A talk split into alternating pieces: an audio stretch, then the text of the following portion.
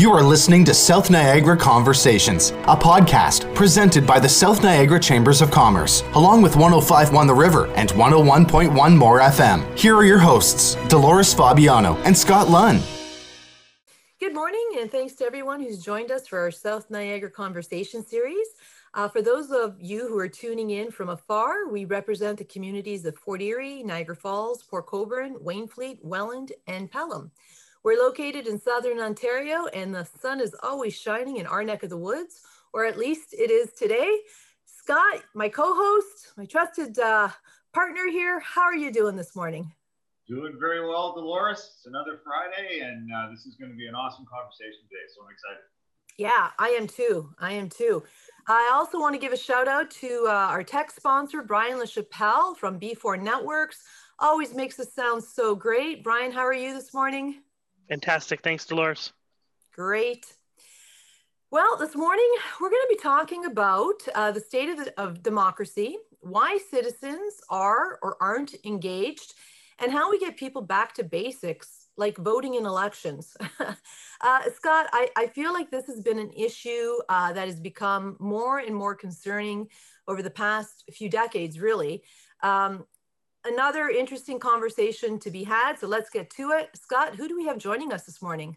Absolutely, Dolores. And if you uh, are, if you want to find out more about why voting is down and some of the uh, some of the ways other countries and areas uh, do get people out to vote, you may want to read uh, Dave Meslin's book. He's the author of Tear Down: Rebuilding Democracy from the Ground Up. And it's weird to introduce you right now because I listened to you last night as I was drifting off to sleep, and I woke up this morning and you were still talking. Uh, so uh, I don't know if that speaks volumes or not, but no, strange. very good information there. I really enjoyed it. Uh, also with us is uh, Janet Ecker, former member of the Legislative Assembly of Ontario, and Dave Augustyn, former mayor of the town of Pelham, uh, longtime mayor, 12 years, as I understand. So welcome, everyone.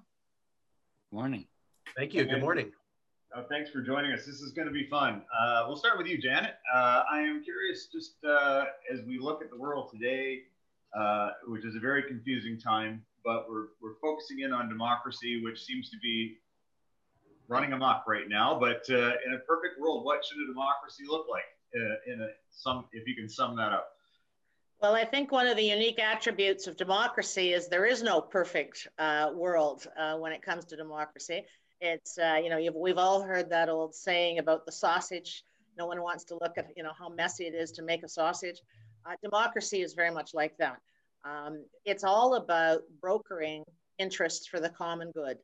And one of the problems I think today is that nobody wants to do the compromise. Everybody is, you know, sort of so busy driving everybody into our corners uh, particularly in the in you know in the United States where you can really see it happening. But unfortunately, I think it's sort of tripping over into um, into uh, Canada.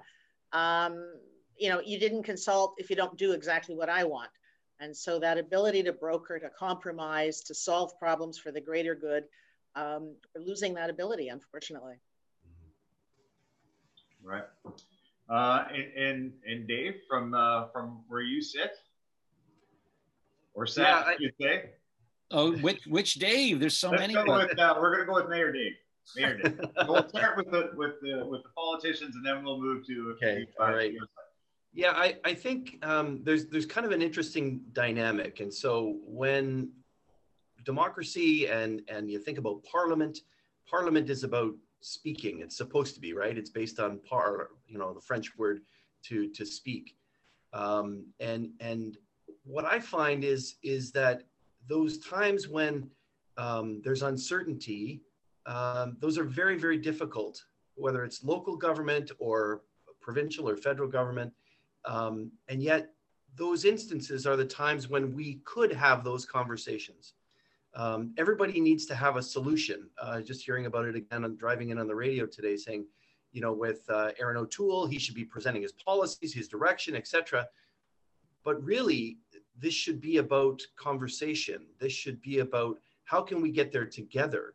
Um, and, and, the idea of, and, and maybe it's, maybe it's just the theory, I don't know. Uh, and in practice, it doesn't happen. Local government, you can try and do that a little bit more and have those conversations. Again, the, the, the media kind of when they're writing stories, and I'm not blaming them, but and the public, if they if they ever catch anything, a hint of uncertainty, you know, it's it's a place to attack. Uh, and so I think there needs to be more uncertainty, more collaboration to solve those uncertain issues. And I think that'll go a long way to help uh, increase democracy in our country. Right, conversation. And uh, and author Dave, uh, I believe on Audible, I may not quote you exactly correctly, but I believe the quote that I remember the best was Canada's most expensive kindergarten or something to that effect. So uh, maybe you can elaborate on, on democracy from your point of view, because you certainly dug into every city and province uh, just about in, in the country.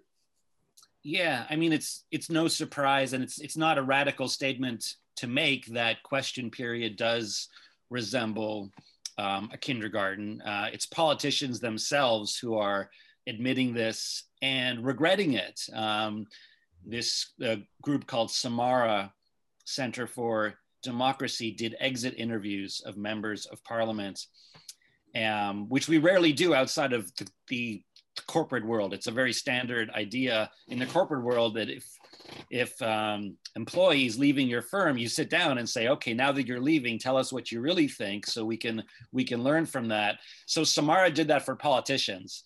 Now that you're retiring as a politician, what do you really think?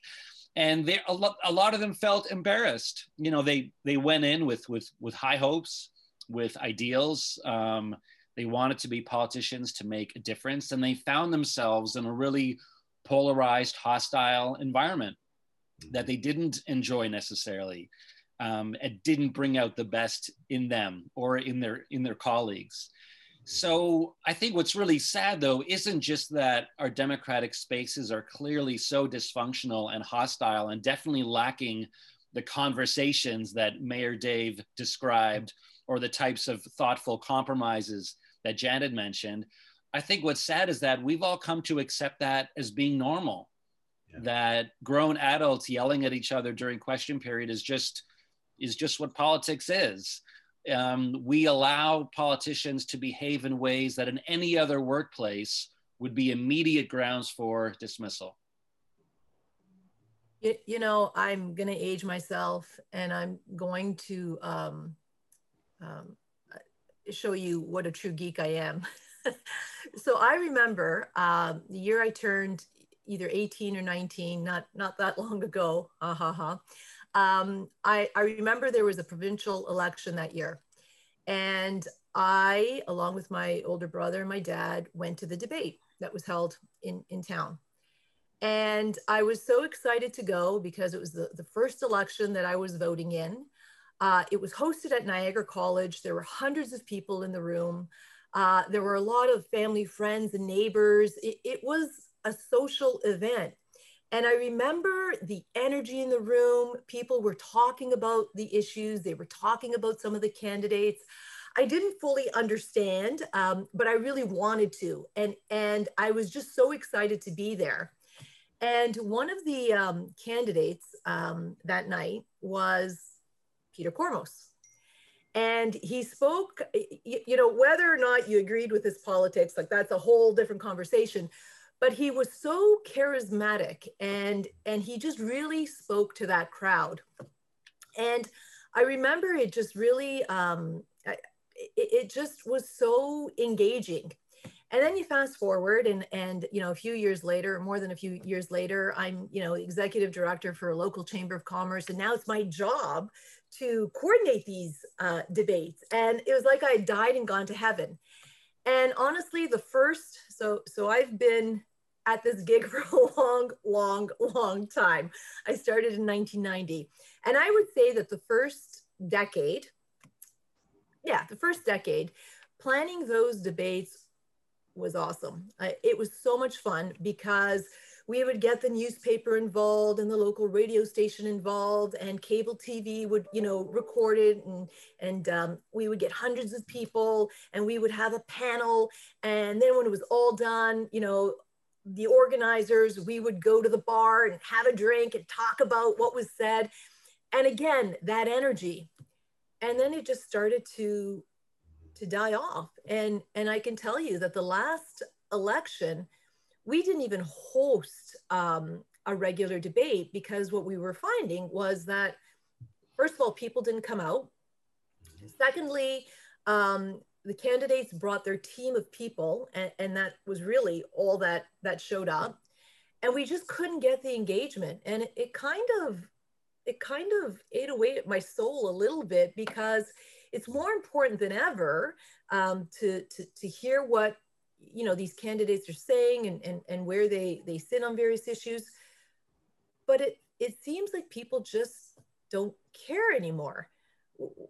Why is that? What do you guys think? Oh, you're on mute. Sorry, just trying to make sure we don't have any background noise here. Yeah. Um, I think there's a couple of points. I think, uh, as I'll say, author Dave, um, he talks about, and a lot of people do, they look at question period and they think that's the be all and the end all of the whole process. Question period has always been the, the crazy the crazy piece of, of democracy. It always has been. Um, and you go back to earlier, uh, you know, Hansard's, uh, you know, the, the, record, the recording process for uh, Parliament uh, or Queen's Park, and it's always been great, you know, and interjections by the honorable members, you know, was the famous uh, uh, phrase that was always in there. So it's, and I understand why that is becomes a sort of symbol, but it's not the only piece of the democratic process, and it does work. And there are people who do reach across the aisle, uh, certainly in Canada still. Um, but you're right, it's a skill that's being fast lost. So I think the question is how do we get that back? And for example, TVO had an interesting uh, series, I don't know if they're still doing it, where they would pick people from different political parties, uh, members, and yeah. pay for them to go out and have dinner. And, and uh, it was a wonderful, wonderful thing to do because that is part of what's happened is in the legislature, at least in Ontario, um, you know, there used to be evening sittings and everybody deplored evening sittings. But what that meant was that everybody went out for dinner, uh, you know, sort of in between or went and had a drink in the bar or whatever. And, and so the opportunities for that kind of socialization seem to be being lost. Um, I think the second thing that, that is happening is that, and again, it's just the state of the media these days and the state of social media is that it just, it succeeds on excess. You know so if you drive people's emotions up if you get people riled up about something more people pay attention to you more people listen to your radio show more people buy your podcast or whatever. Um, and we've just built this this unfortunately this reverse virtuous circle into our whole public policy debate where the more outrageous you can be somehow the more successful you are and i'm not quite sure how we turn that off but that is very much part of the problem and the third thing, and I don't know, it's all related, I guess, but we don't give our politicians room to be people making tough choices in tough times. And as I often said, I said government is rarely an opportunity to make uh, a decision, right and wrong decisions. It is usually a series of less wrong choices. And people just don't give politicians the room to do that anymore. And we're certainly seeing that in the current thing with with COVID. I mean, we can all double, you know, second guess and criticize um, what uh, a politician is doing or saying, or what a medical officer of health is doing or saying. But we are looking at unprecedented circumstances. We are looking at people trying to balance almost impossible, uh, again, choices between uh, lockdown, not lockdown, all of those things. And people just don't have the tolerance or the acceptance or the human charity to say, okay, I may not agree with so and so, but I trust their motives. And, and I think we've lost a lot of that as well. I think, oh, sorry, go ahead, uh, Mayor Dave. if I can just comment, I think if, if I reflect back on uh, my experience, and that is, you know, getting first elected in 2006 and, and serving on Niagara Regional Council, and, and if I look at that council versus the council of 2010 and the council of 2014, that observation that, that you had, Dolores, um, and, and, that is out there of it getting more, more and more and more polarized, uh, was was shown. Um, certainly, that that first council, um, it, you, know, we didn't know people's party status or anything like that. We worked together. We we the, the committee meetings were not televised, uh, and it was almost like a fourth year political science class where we would kind of debate certain issues, some of the big issues, and and talk about it, and then present that to the larger group. And it and it was a conversation. It was people working together for the for the common good. Um, and then slowly it got more and more politicized. And, and part of it was that people were proudly wearing their party status on their on their lapels in in local government, especially at the regional level. And uh, and I think it's it was to the detriment um, of of the debates and the discussions we had, and it ended up polarizing those councils so that it. And you look at the look now, some of the councils are oh, it's a it's a this group versus this group, an A versus a B group, etc. And even at the region, oh, can they overcome this or can they overcome? That? And you kind of know the players. Um, and I think you know if if we could go back to that term of 2006, that kind of idea of everybody working together, but it is because of social media. It is because of parties getting involved. Mm-hmm. Um, and it is because of snippets of information. I'm just going to add a few ideas here. Um, I think polarization is is a huge part of the problem. Where I mean, obviously, it's more magnified in the U.S., um, but here, you know, it really does come down to two choices in most elections. We've only had one of two parties ever in power federally for 150 years. So it's just blue, red, blue, red, blue, red.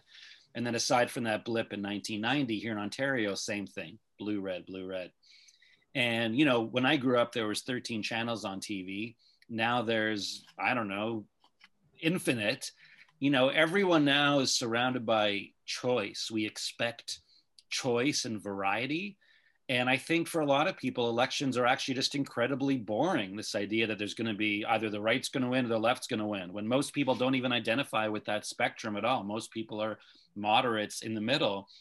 We don't even, there's no space for moderate moderation in politics anymore. I mean, I don't, I don't even know if red Toryism exists. I mean, that was a big thing when I grew up. There were there were red Tories, and the word progressive and conservative actually actually meant something.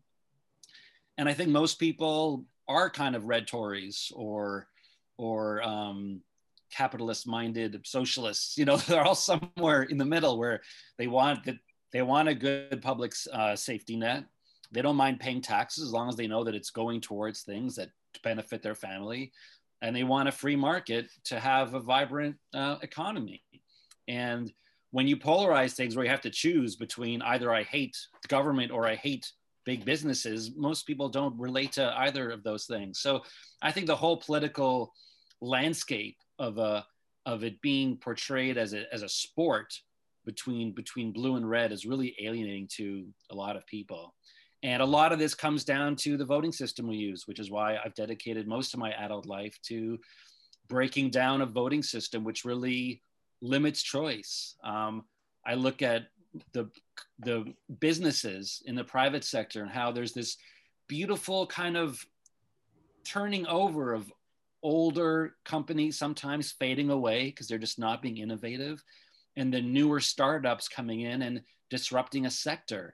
I would love to see that in politics. I would love to see our old dinosaur parties on the right and the left implode and break up into smaller parties. We all know that within the NDP and within the conservatives, there are people who have nothing in common politically and they're forced into these big tents. And that's what reinforces this idea of, of polarization. And one last thing I want to add to one big change in the last 20 years, uh, maybe 30 years, has been the concentration of power in the office of the leader. So MPs and MPPs have much less of a role and a voice than they used to. So when, when Janet talks about individual MPs reaching across the aisle, I think one of the reasons that doesn't happen as much anymore is because MPs don't have any role anymore. MPPs don't have any role. The leader's office is, has so much power. And that's why people like Michael Chong, with his Reform Act three years ago, are trying to decentralize power within our legislatures because the more power we give to individual MPPs and MPs, the more ability they'll have to work across the aisle. Yeah, that makes a well, lot. As, yeah, as, some, as, somebody who always um, liked to define herself as a red Tory, I appreciate author Dave's comments.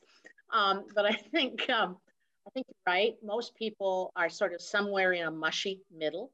Yeah. But part of the issue, and it was something that that when we were when we were in government, um, we did try to introduce uh, basically a course as part of the curriculum um, on um, public affairs, on uh, civics, on because that like part of the problem is that people have become less and less.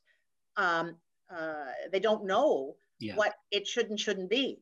So when certain things happen, well, for example, one of the great um, uh, crazy, crazy things is when a government prorogues the legislature or prorogues parliament, um, people were going ballistic that, oh my God, this was the end of democracy as we know it. Uh, you know, man the barricades, what a, what a crisis. And I'm sitting here going, are you out of your friggin' mind, people? Like, I mean, proroguing happens at least a couple of times in every mandate of every government. It's yeah. part of the process. So I think uh, one of the things that we really need to do is to go back to make sure that, that kids in school are at least getting a grounding on what the system is, what it isn't, what the history is, why certain things are there. Um, because a lot of the practices within a, a democratic country have been built up over literally centuries. And it's not perfect. And again, the great Winston Churchill, I think it was Churchill quote about democracy is the worst form of government except every other one that's been tried. Um, there's a reason why some of those rules and processes exist, and they should be respected. And unfortunately, there's too many people who get elected and too many people get involved who just don't have that grounding. Um, and so that's another thing that's sort of eating away at the fabric of what a good government is. The other quick thing, though, and I and the mayor um, you talked about what's been happening at municipal councils. Yeah. One of the things I think, in my view, is that because there is no longer a lot of media watching municipal governments work, mm-hmm. it, it, it, I mean, governments need a good media. They need good journalists to keep the eye on them, to keep the sunshine or whatever, however you want to phrase it. And there's too many municipal councils who just don't have that second, that that that watchdog out there and it promotes bad behavior, bad processes. And so, I'd, again, I'm not quite sure how we fix that, but uh, that is, I think, one of the other contributions to the, the challenges of dem- democracy, well, at all levels of government, but certainly at municipal. And especially in smaller towns. I mean, yeah. Toronto, yeah. Toronto City Council is being watched. Um, Welland, I'm not so sure. Yeah. I, I, was I wanted to I was going to mention the, the role of the media and and Janet, to your point, now, when I started uh, working in media, I was on the Dartmouth City Council beat in Nova Scotia and then over to Halifax, which Dave brought me down history lane in his book uh, last night. But uh, Mayor Dave, you must have seen a drastic drop off from people who covered regularly to probably maybe not at all. Well, absolutely, um, and, and, and discussing those issues and covering those issues and and yeah, there, there would be, again, when, when I started back in 2006, there would have been maybe the healthcare reporter would talk to you about a certain something going on in a long-term care home. Uh, and then uh, the economic reporter would talk to you about something else. But, but now it was just sort of one reporter trying to cover all those myriad of topics uh, and, and, try to understand them all. And the other was um, some of the local media just the reporters changing so much just fresh out of school. You know it's almost like one had to do the civics course again for those reminder. Remember back in grade five civics when you did this? Uh, this is how it works. And and it was like a, a training a constant sort of uh, information session for the reporter to bring them up to speed on the on the history of the issue because the issues are, you know, they're years in length, many of them, right? Community right. centers, things like that, uh, uh, homelessness, uh, um, housing, developments, etc. So um, it, the, the role of the media is, is extremely important in all of that. And, and my worry is, if, if maybe I can help pivot this, is about what happens in COVID. What happens in this time when you can't just walk into a council meeting um, when you can't just pick up that that package and uh, whether the door is is open or closed right? As you write about author Dave in your book. Um, but but that whole idea of who's watching folks right now during you know COVID times, and and what does that do for democracy when we're in a state of emergency? And and you know, just this week we we received news that our local uh, papers here in Niagara, are daily papers, uh, they're not go- going to have offices anymore. So no right. newsroom. They're all working from home permanently. I can't wrap my head around that. H- how do you put out a newspaper without a newsroom where you're feeding off of each other and, and sharing contacts and leads and stories and and just that level of of energy? Yeah, well, it comes. At, you're absolutely right. Um, I have no, I started off life as a reporter way back when, very, very, very briefly. And, and that dynamic, you're quite right, is important to the process, especially for an older, seasoned reporter who could sit there and, you know, sort of whoop up the, you know, the, the box the ears of the cub reporter kind of thing, you know. Um, so, so the, the dynamic is, is twofold from COVID. You're right, Dave, that, that it's, it's undermining the ability of the media to do a job in terms of reporting but it's also undermining the politician's ability to to have the drink after work, to go out, sit out in the hall and have a cup of coffee and try and broker a deal, try to you know pick up on the signals that people yep. are trying to send. You know, in order yeah. that interpersonal piece that is so much a part of politics, business, any kind of interaction.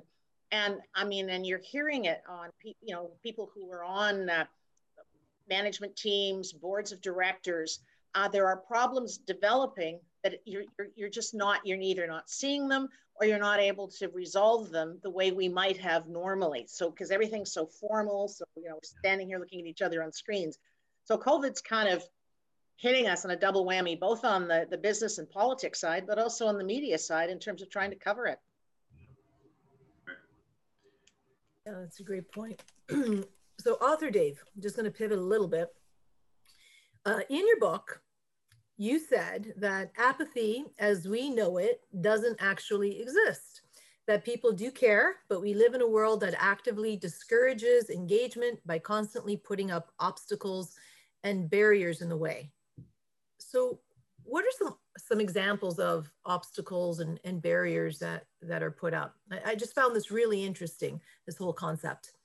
Yeah it's a very optimistic view of what ordinary people are capable of um, and it also it gives what i'm offering is empathy towards those who have tuned out because we can assume that they're tuning out because they're just that kind of cliche you know selfish person who just doesn't care. Or we could say well maybe there's maybe there's um, elements of the way we've designed our political landscape that are giving people good reason to turn away. In which case by shifting the blame we actually open the door to um, remedies and to fixing things. Because as long as we believe that everyone you know doesn't care and there's and they you know they're so stupid and selfish like how do you fix that? But if we actually shift the blame and say maybe the system itself is pushing people away it's a much more optimistic view because you can you can you can fix a broken system. Um, so the big categories would be you know things we hear all the time around campaign finance reform around changing our voting system. We're an extreme outlier uh, in the modern Western world with, with our voting system. Um, but I also talk in the book about how there's a lot of small details. My, my, my first chapter is called The Mechanics of Exclusion. And it's about how the littlest details can, can add up. Um, and the analogy I use is how, you know, some of the largest and most expensive sewage systems in our municipalities if you look at what's clogging them, it's it's little pieces of dental floss and you know baby wipes, um, blocking these you know massive turbines and and and, and pumps. So what, what I do is I, I go into political space, and I look around at the small subtle cues that might make someone feel welcome versus alienated. And then what I do in the book too is I compare that to to private commercial spaces where all those elements are the exact opposite.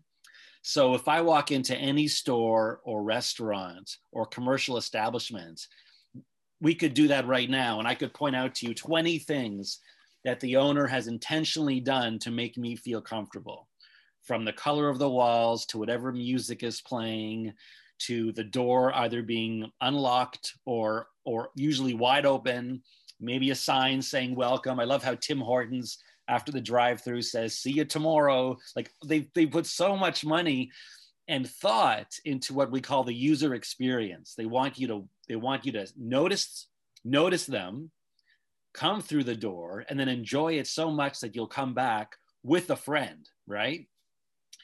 and you go into a city hall and it's almost as if someone made a list of the 50 things we could do to make someone want to come in and stay and then done the opposite. Like flip that list upside down or you know put the word don't in front of each one. And you know one of the simplest ones to use as an example is is food.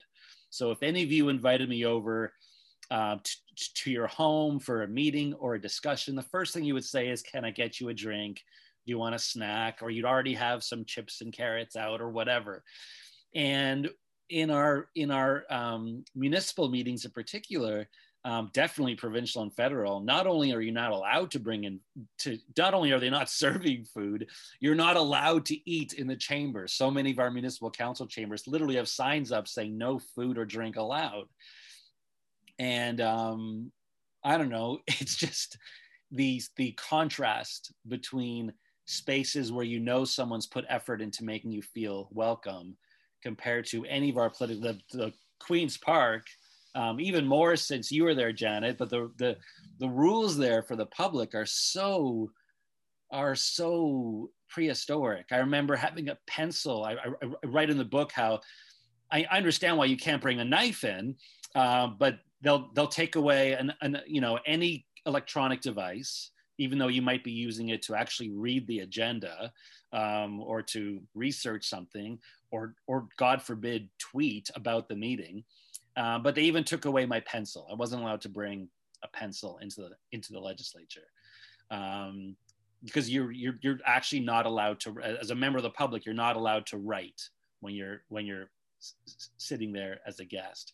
Anyways, I could go on and on about all the small details, but um, the the um, the the problem is that we're not taking a step back and putting effort into looking at political spaces through the lens of user experience because the lobbyists are always going to show up. It's their job.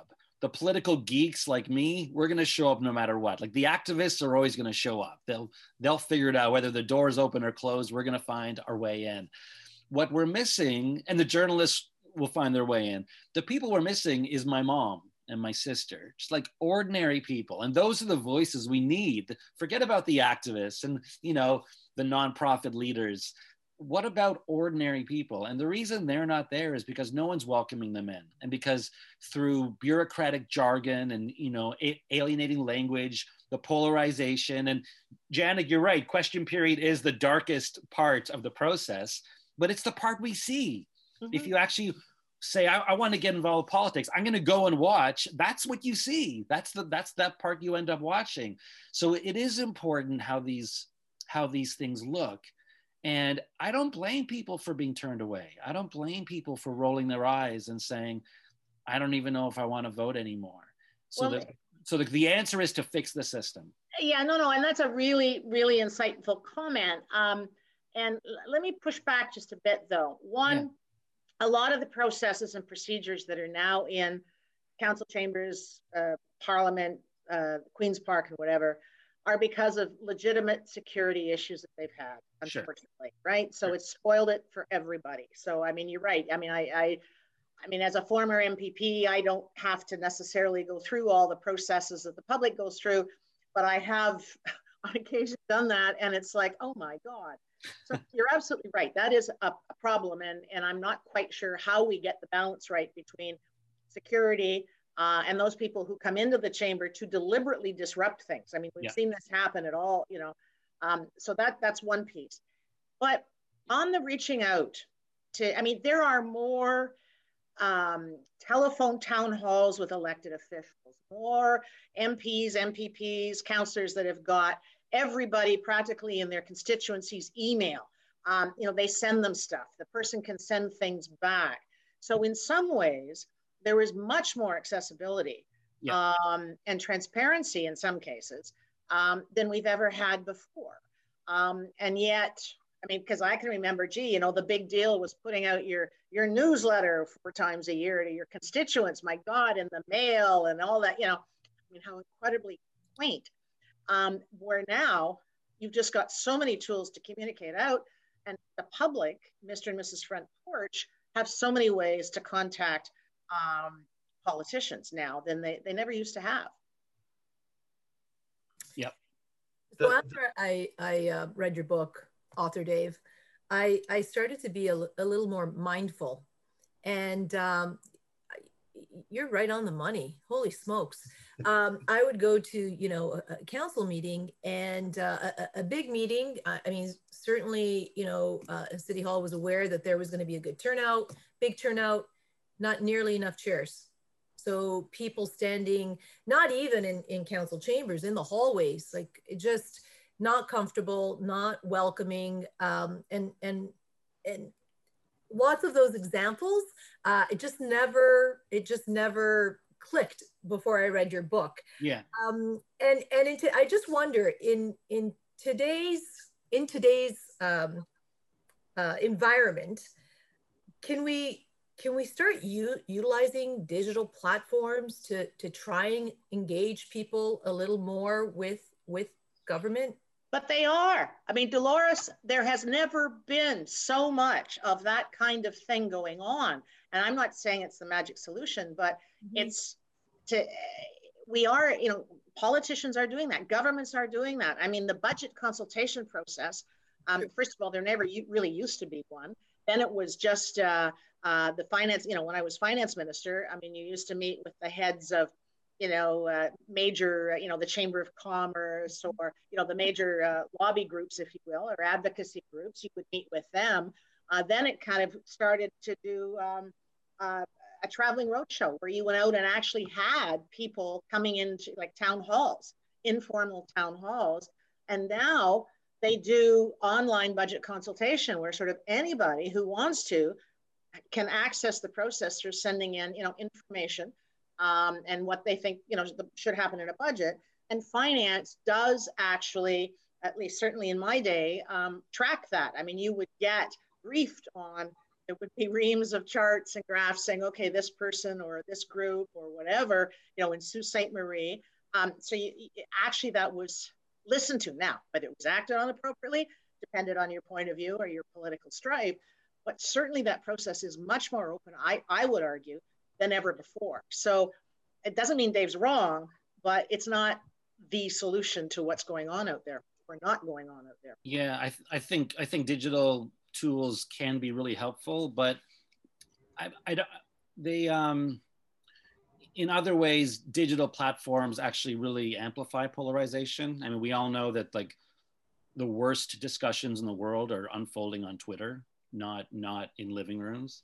Um, so I'm I'm actually a big proponent of still having actual people in a room responding to each other's body language and laughter and nods. Even you're all nodding right now, right? Like if, if we were just doing this through some kind of, you know, text-based app.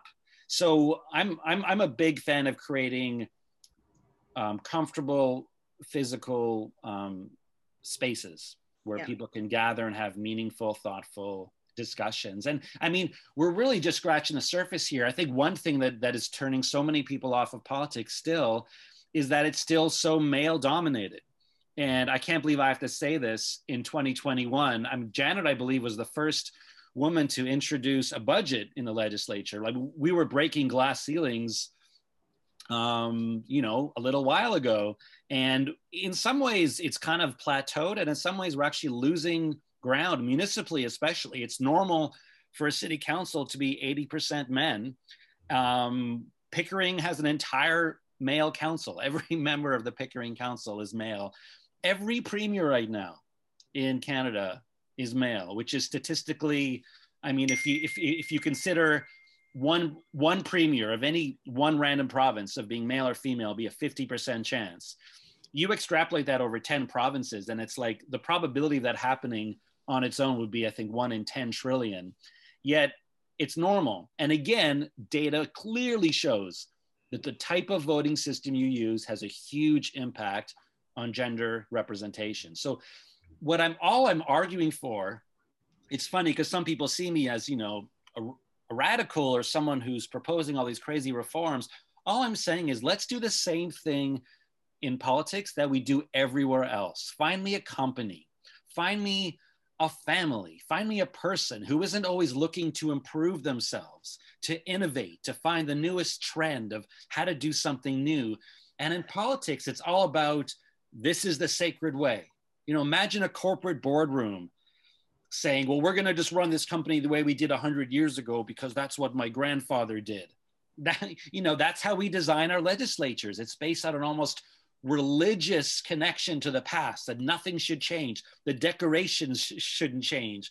The wood paneling shouldn't change. We're still going to call the mayor your worship and someone's going to walk into the chamber with a, a mace and you know you know lay it down what are we doing imagine a ceo walking into a boardroom and laying down a mace some wearing, wearing use that weapon. Some wearing a chain, wearing a, a, Imagine if every board, a chair, chair of a board, had to wear a stupid chain around their neck for the board photo. So we need to get rid of this prehistoric notion that politics is that the that the procedures of politics are static. We need to we need to have an entrepreneurial startup capitalist spirit within political spaces that allows for new ideas to grow. There's a, there's a difference between um, process though and symbols. And I, that's where I would argue back. I mean, to me, the mace, and again, just to pick a, a silly point, if you will, sure. right? Um, the processes, you're quite right. I think that, that there needs to be uh, a strong look at some of those processes, but yeah. throwing out the symbols is could be part of the problem because that symbol that means something right? That is supposed to mean something. It is supposed to be symbolic and as a, a number of those things are. So i think again it's just a bit of more of a nuanced approach to how because sure, i think sure. you're right absolutely right. How can we improve ourselves? And by the way they did change some of the, re- the decorations in the legislature. I don't know about how well and they're completely uh, revamping the, the uh, parliament buildings up there. So there you go. You're getting some change you don't think they're going to rebuild it as a perfect replica of how it looked before? Probably. um, so, as as one of the mayors in the Niagara Peninsula that never had a chain of office, and I'm proud of that uh, because just our community never did, uh, and Thorold is the is the other one. Um, I, I, think there's some really interesting points here. The, the first is that um, you know I've been there when there's people waiting to come into the in, into the council chamber and there's not enough chairs and i would get out of my seat and go you know and then i drag staff and we bring in more chairs etc right? Just to to make it more comfortable. Um, but but how do you do that now in the middle of in the middle of covid? Yeah. um, and some of the discussions that we had at uh, some of our public meetings for instance is that okay we're going to hold it at seven o'clock on a on a tuesday or heaven forbid at 10 a.m on a tuesday yeah. Um, how, how do we get people that that are working, that have kids, that have families, that are whatever, that are trying to represent the real community to do that? And so, some ways, can you do the, that electronically? Yeah. on, on online, etc.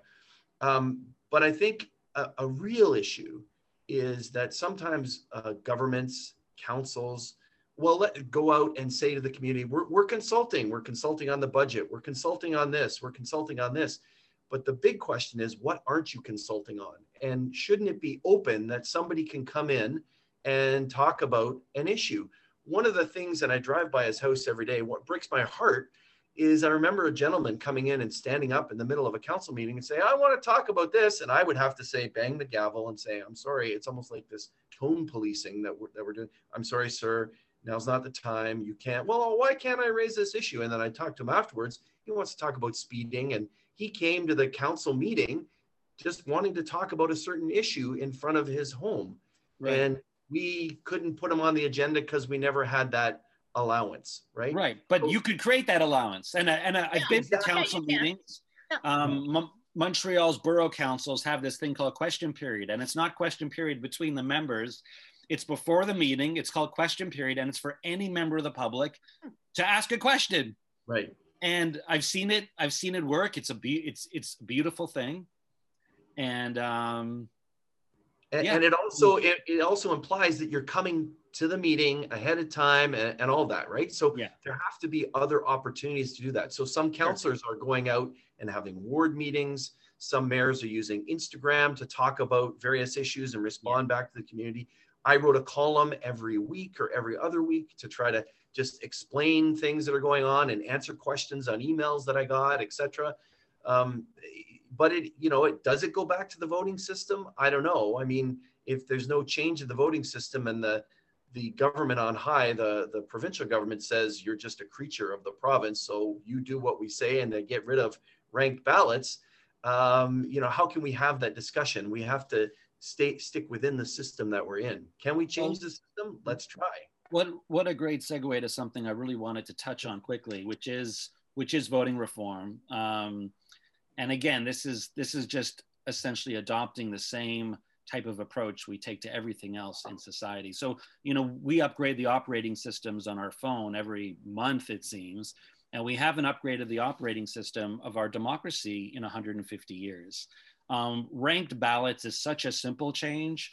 All of our parties use it conservative, liberal, NDP, Green. No party leader is elected in Canada um, without using a runoff system where you need 50% of the vote to win. If you're a mayor or a councillor and 70% of your constituents don't want you back, you should not be able to win your seat. Yet that happens every four years in Ontario, all across the province. And I thought it was great when the previous government brought in the ranked ballot legislation because it didn't force any city to switch.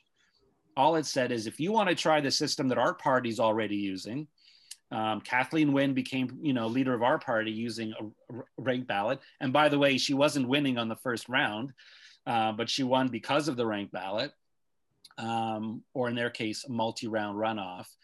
If cities want to use it, go ahead. Who, who are we to tell cities what system they should use? And London, Ontario used a ranked ballot. I really want to encourage everyone to read the report that we've written on this. It's called London Leads. Um, you can get it from londonleads.ca. Um, we did extensive research into it. And it was so appalling that the Ford government, again, Doug Ford was elected with a ranked ballot. Um, absolutely hilarious that a conservative government, who are all, they're supposed to be against big government telling everyone what to do, that they banned anyone from using a ranked ballot in Ontario. Um, it's like it's um, it's a granny state stepping on everyone's toes, micromanaging people's local affairs, which is the exact opposite of what conservative parties are supposed to be about. So London's being forced to switch back by Doug Ford. Um, referendums were scheduled in Meaford and Barrie. They've all been canceled, but it doesn't really matter. It's coming back. Ranked ballots will be back in Ontario, whether it's one year five years, and they'll be coming to all the other provinces as well what I'm trying to do is build a nationwide movement for voting reform with people from all parties. And I'm working with liberals, conservatives, New Democrats. We've got Guy Giorno, who was a former chief of staff to Mike Harris and Stephen Harper. We've got Hugh Segal. And of course, we've had prominent leaders from Liberals, NDP, and Greens. And all we're saying is let's take a look at the system. We know it's failing us on so many counts, whether it's lack of choice, um, false majorities, wrong winners, hyperpolarization, lack of women in office. Why don't we explore the other systems that almost every other Western country in the world is already using and all of our political parties? Well, does anyone want to respond to that? I guess the one, um, it's interesting that a number of provinces have actually held referendums on changing the, as they call it, the first past the post system, which is what we have now. Yeah. And they've been defeated. Yeah, totally. Yeah, so people have not voted for it. And I, you know, I'm not disagreeing with Dave's point about let's let's explore it, let's look at it. But again, um, we've also seen countries that have whether it's rank ballots or whether they have proportional uh, representation or whatever, and those systems have just as many problems as ours does. Um, they may be different problems, but you know, like for example, I mean, look at look at Israel right now. I mean, Israel. Waiting is, for Israel. Yeah, I, was, I, I thought you were going to mention Italy or Israel. I wasn't sure which one would come. Well, first. that's right, but I mean, I, I think Israel is even even worse in some ways uh, because that has been a, a, functioning country, if I could put it that way. And with all due respect, I'm gonna I'm gonna I'm gonna rudely interrupt. So I have a page in my book about how every time I mention PR, someone mentions Israel, and I have a page all about Israel. So using Israel is an argument that comes up, and it's just totally ridiculous because every mainland European country uses PR. So yes, Israel that. Israel is a bit of a of a but whack what it does though, David, what it does, and, and again, it's not the be all and the end all either, because when I vote for a, a party, a politician, I you know I vote for somebody from from the purple party, and that person gets elected, but then they sit down and they make a deal with the green and the red and the blue parties to get into power, and they end up doing something that is nowhere near what I thought I was voting for. So your accountability gets really screwed up in a PR system. Um, and so to me, I mean, I'm not saying we should never do PR, but I'm just saying we've got to be very clear what the downside is of a PR system as well. So, so and to, yeah. Yeah, fair enough. So let, let me be devil's advocate quickly and say that what you were what you were advocating for 40 minutes ago was that you want to see more people crossing the aisle and negotiating and compromising. Yes. yes. It's not a bad thing. So um, New Zealand is a great example. It's not necessarily what's preventing that. It would be my argument. But anyway, it's a big part of it. So the most polarized countries right now are countries like the UK and the US and Canada that are using first past the post. And if you look at, sure, you could choose Italy and Israel, which are probably the two most invaded countries in the history of our species and have, have a history that prevents them from ever having a stable democracy. But proportional systems are used everywhere from Norway to Sweden to New Zealand to Australia to, uh, you know, you you name a European country, they're using PR. And what you find is parties working together, way more female leadership. Uh, leadership. Um, I think it's Finland right now that has a coalition of five parties. All five leaders are women, um, intergenerational, all working together. But the best example is New Zealand, where the Labour Party was forced to work with the Greens two elections ago. And then more recently, Labour won an outright majority. They actually got more than 50% of the actual vote, which I don't know if that's ever happened in Canada. I think Mulroney did it.